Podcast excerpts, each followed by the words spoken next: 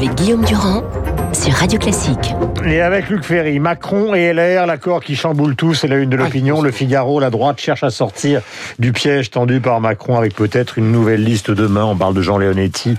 Donc, euh, à la place Renaud Muselier. Avant l'histoire, commençons par la politique. Est-ce que ça vous paraissait une évidence ce qui vient de se passer, Luc?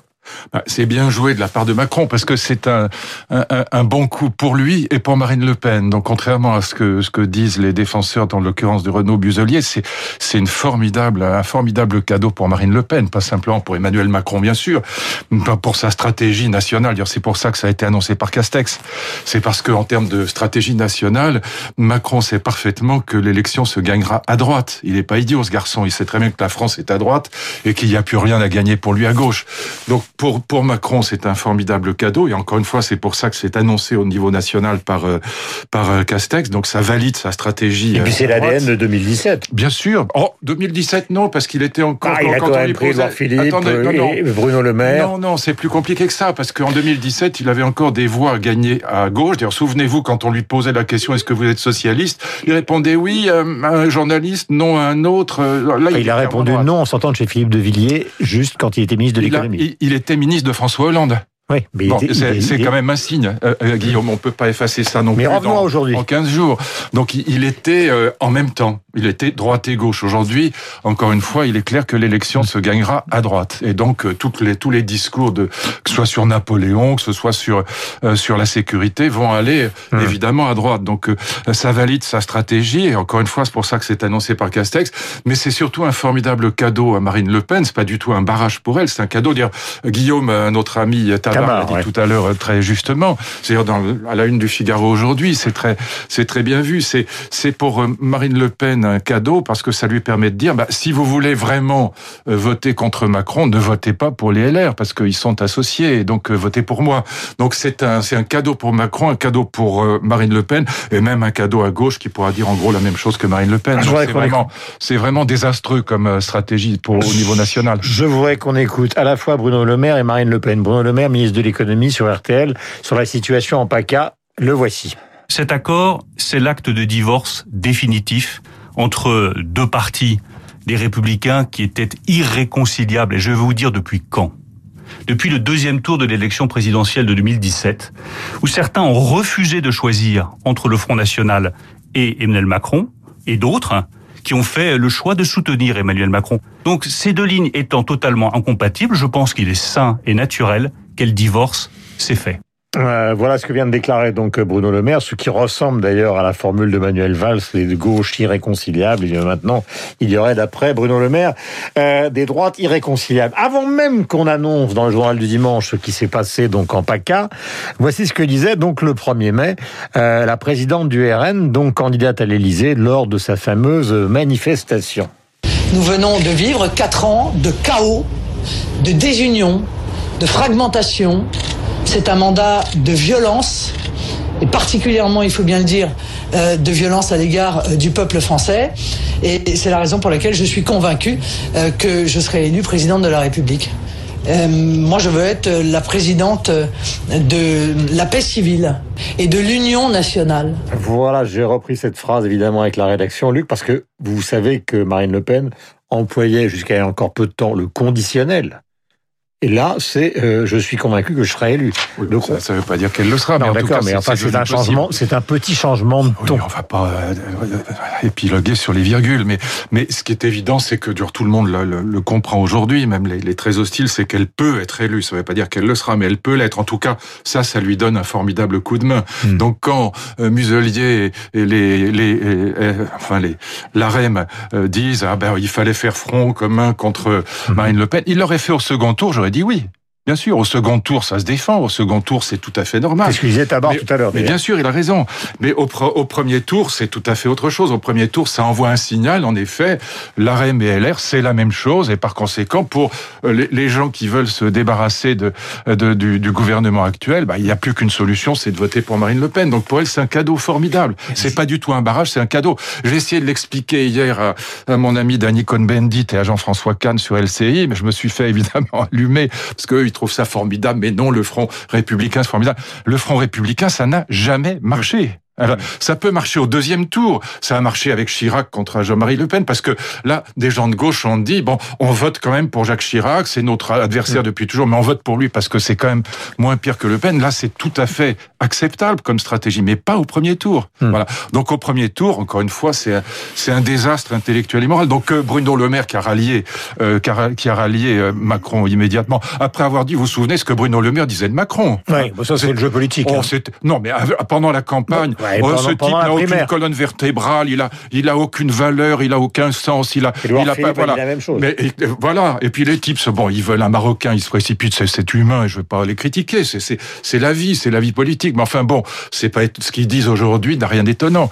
Et donc Castex, c'est pareil. Bon, voilà. Donc si la droite veut exister, c'est pas avec ce type, euh, la droite républicaine veut exister, c'est pas avec ce type de mauvais coup qu'elle y arrivera. Mais vous avez dit plusieurs fois, puisque je vous suis à la trace, vous le savez, mon cher Luc, euh, à plusieurs reprises que dans cette élection, euh, au fond, il faudrait que la droite se, se retrouve justement à Oui. la fois un programme et une identité. Oui. Est-ce que vous avez l'impression que dans le cadre des présidentielles, cette fois-ci, c'est complètement cuit? Non, Parce non. que si les deux droites sont, comme le dit Bruno Le Maire, totalement irréconciliables, est-ce qu'il y a un temps deux suffisant- droites Non, mais je parle de, deux non, droites mais les deux droites à l'intérieur des Républicains. Mais non, il n'y a pas de droite à l'intérieur des républicains. Il y a des gens qui vont chercher un Marocain, il n'y a qu'une seule droite. C'est pas parce que trois ou quatre types veulent un portefeuille qu'il y a deux droites. Enfin, ça c'est leur, leur, leur vision, c'est leur, leur manière de se déculpabiliser. Il n'y a pas de droite.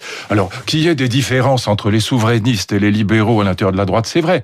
Mais ça ne les empêche pas au sein des LR d'être réconciliés. Euh, Ça a toujours été. C'était l'UDF et le RPR. Mais quand il fallait voter, ils votaient, ils votaient ensemble. Non, non, il n'y a pas de droite, c'est pas vrai. Mais ça, ça, c'est une blague. C'est c'est encore une fois, euh, nous avons trahi la droite euh, habituelle. Nous avons voulu un portefeuille ministériel. Ça prouve qu'il y a deux droites. Non, ça prouve rien du tout. Ça prouve simplement qu'il y a des ambitions J'ajoute un personnelles. bémol parce que j'aime bien vous titiller. Euh, Souvenez-vous qu'aussi à l'époque, il y avait un problème Vauquier. C'est-à-dire que ceux qui ont rejoint Macron Oui. ne voulaient pas obéir à Vauquier. Mais c'est pas ça. Il voulait un portefeuille, Oui, mais Guillaume arrêté. C'est- Vous savez- Il faut, il faut dire les choses comme elles sont. Euh, euh, euh, hier, là, Dany m'a- m'accusait moi aussi de vouloir un portefeuille. Moi, moi, j'ai toujours été gaulliste. Donc, quand Chirac m'a proposé d'être ministre, je trahissais personne. Je venais pas du Parti socialiste ni de l'extrême droite. Donc, je, je trahissais Mais enfin, personne. Vauquier ayant mis la main sur les Républicains, euh, ni le maire ni Philippe ne voulaient être les Mais assistants de pas, mais Vauquier. c'est pas ça. C'est ni Ah, mais le je- maire ni Philippe voulaient rester en marge. Euh, Bruno Le Maire s'était complètement planté dans la primaire et il c'était pour lui un moyen de revivre. Et d'ailleurs, il a fait, je le dis très honnêtement, il a fait du bon travail. Il a fait du bon travail hein, comme ministre de, de Alors. Macron. Donc c'est c'est pas le sujet. Je, je ne dis pas que ces gens font du mauvais travail. Je dis simplement que ils ont ils ont quitté leur famille politique et que ça, évidemment, ils se sentent coupables et qu'ils inventent un discours de légitimation pour arriver à, à- à se regarder dans la glace.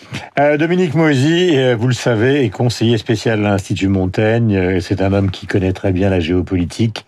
Et je lis donc dans les échos de ce matin, deux siècles après la mort de Napoléon, je rappelle que le président de la République ira aux Invalides donc mercredi, la France continue de rêver qu'elle est une grande puissance mondiale, nostalgie d'un passé révolu qui l'entraîne parfois sur un terrain diplomatique et politique dangereux. Deux points de vue donnés donc par Dominique Moisy, et je sais que vous allez enchaîner. Et je rappelle que Radio Classique va consacrer, c'est normal, donc une semaine entière donc à, à- l'Empire, et en tout cas à la carrière de Napoléon, car ça n'a pas été simplement l'Empire. Voici ce qu'il déclarait. J'ai refermé le gouffre anarchique, il parle de la Révolution, et débrouillé le chaos. J'ai ennobli les peuples et raffermi les rois. J'ai excité toutes les émulations, récompensé tous les mérites, et reculé les limites de la gloire. Et voici ce qu'ajoute Moïse. Au final, pourtant, le bilan géopolitique de Napoléon est globalement négatif. L'empereur a affaibli la France et renforcé ses adversaires. Oui. C'est un débat Oui. Qui Bah, ça existe fait le depuis discours des années. d'Emmanuel Macron. On est dans le en même temps et Dominique a raison. Dominique Moïse a raison. Euh, si- on peut dire que c'est un débat qui a eu lieu chez les historiens depuis très longtemps. bien sûr, hein. Tullard d'un fait côté, normal. le roi Ladurie de l'autre, bien n'ont pas du tout le même point de vue. Évidemment, parce que le roi Ladurie a fait une étude extrêmement intéressante sur la population française euh, en 99, quand, en 1799, Mhm. pendant quand Napoléon euh, se, se, se fait consul lui-même, si je puis dire, le coup d'État du 18 Brumaire, et puis en 1821 quand il meurt. Et donc c'est une véritable saignée. Euh, ben, pour la première fois dans l'histoire moderne, c'est la population française a diminué. Et donc c'est ce que montre le roi Ladurie. Et donc si, si je voulais faire le discours de Macron euh, dans la rubrique en même temps, c'est très facile à faire. De 1799 à 1804, à part l'épisode malgré tout fâcheux du rétablissement de l'esclavage en 1802, en gros, c'est extrêmement positif. C'est-à-dire que euh, quand, en 99, quand il revient de la victoire contre l'Autriche, il est applaudi par tous les Français. C'est ça qui va lui donner les ailes pour le fameux coup d'État du 18 Brumaire, le 13 décembre 99, si mes souvenirs sont bons. Euh, J'ai pas vérifié ça, mais enfin, notre ami Ferrand corrigera si j'ai dit une bêtise, mais ça doit être à peu près ça. Et donc, il est applaudi par les Français parce que c'est paradoxalement l'homme de la paix.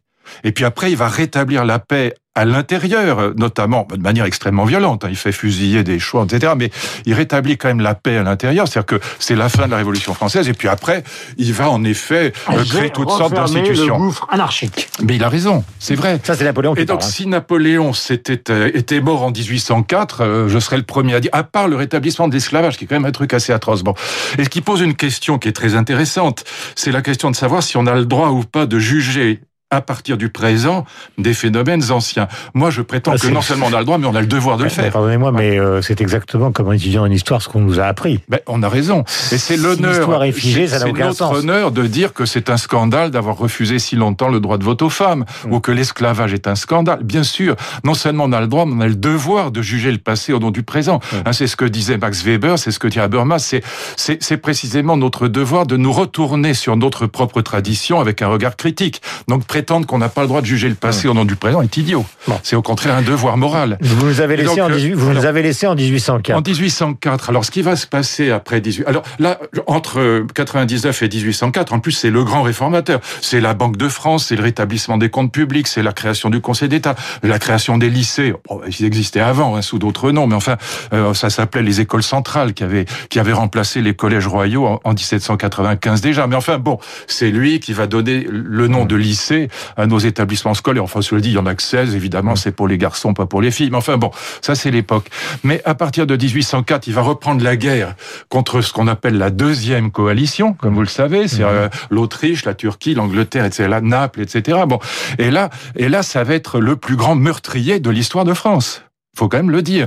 On va avoir pratiquement un million de morts dans les guerres napoléoniennes, qui sont des boucheries absolument abominables, et il va laisser au, au final la, la France exsangue. Voilà. Et c'est ce que montre le roi Ladurie. Et là-dessus, moi, si j'étais à la place d'Emmanuel Macron pour parler comme dans les hôpitaux psychiatriques, bon, euh, et je me prends pas pour lui, fort heureusement, mais si j'étais à sa place, je trouve que son honneur serait de dire, voilà, euh, c'est en effet un personnage célèbre de l'histoire de France, je ne peux pas ne pas en dire un mot, mais je laisse aux historiens euh, le soin, aux historiens, aux philosophes d'ailleurs aussi, le soin de faire le partage entre ce qu'il a apporté à la France, en Mhm. effet, entre 99 et 1804, il apporte beaucoup de choses. C'est le plus grand réformateur de l'histoire de France. Je vais pas dire le contraire, c'est vrai.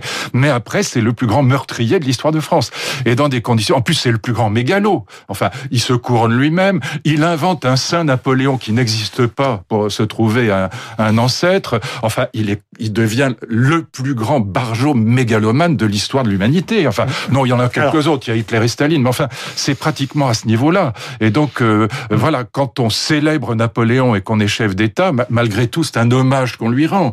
Et donc, je pense que même si on pratique le en même temps, c'est tout de même extrêmement douloureux. Moïse En plus, son rapport aux femmes, euh, c'est pas simplement l'esclavage, mais aussi le rapport aux femmes qui est abominable. Bon, et donc c'est c'est c'est l'homme de la mort. Encore une fois, c'est le plus grand meurtrier de l'histoire. Vous l'avez déjà dit trois fois. Oui, mais, il- c'est pas. Je veux dire, mais on, on va mais entendre on le contraire 50 fois, donc faut bien que je non, dise non, trois non, fois. mais, non, non, mais on, on converse. C'est- Ah non, on c'est- converse pas, vous m'agressez de manière sauvage. Il Je rigole rigole, tellement, il n'y croit pas, c'est effrayant. Oui, mais il Non, a- mais on a le droit de rire aussi. Bon, mais Non, ça mais, n'empêche pas attendez, de dire des non, ce que je voulais simplement dire, c'est que le monde politique, puisque vous savez que c'est une revisitation, l'histoire est toujours très divisée. Vous avez des gens comme Nicolas Sarkozy ou Dominique de Villepin très très Je proches d'un romantisme napoléonien, d'autres comme Jospin, euh, d'autres comme Jospin qui ont toujours été extrêmement critiques. Alors c'est une sorte de césure droite-gauche. Euh, et puis il y a un, un sentiment national autour de Napoléon qui existe et qui ne repose pas forcément sur les arguments. Non, il n'y a pas ça. Il y a, il y a le fait que dans une stratégie politique, moi, si j'étais le conseiller de- d'Emmanuel Ah, Macron, vous l'avez déjà dit trois fois, c'est pas le non, cas, vous l'arrêtez non, pas, je j'ai rien dit, je n'ai pas le dit encore. Et puis arrêtez de me couper la parole bêtement. si j'étais le conseiller d'Emmanuel Macron, après- non, c'est bête, si j'étais le conseiller d'Emmanuel Macron, je, lui dirais évidemment, faites un discours sur Napoléon, bien sûr. Pourquoi? Parce que dans une stratégie de, de, de, conquête présidentielle par la droite, euh, malgré tout, mmh. Napoléon est plus apprécié à droite qu'à gauche. Et donc sur la sécurité, je tiendrai un discours de, mmh. euh, de, de, droite. Sur, la, sur le, la, le package, je, je, ferai la même chose que ce qu'il a fait. Sur Napoléon, je tiendrai un discours. Voilà. Et donc c'est c'est normal. Et, je, je, lui ferai ce, ce conseil. Maintenant, moi, ça me, ça me désole parce que je pense que c'est aux historiens, c'est aux profs d'histoire, comme, comme vous avez été, de dire, euh, voilà, il y, a, mmh. il y a un bilan qui est relativement positif ou même parfois très positif entre 99 et 1804, et puis après, c'est quand même le désastre absolu.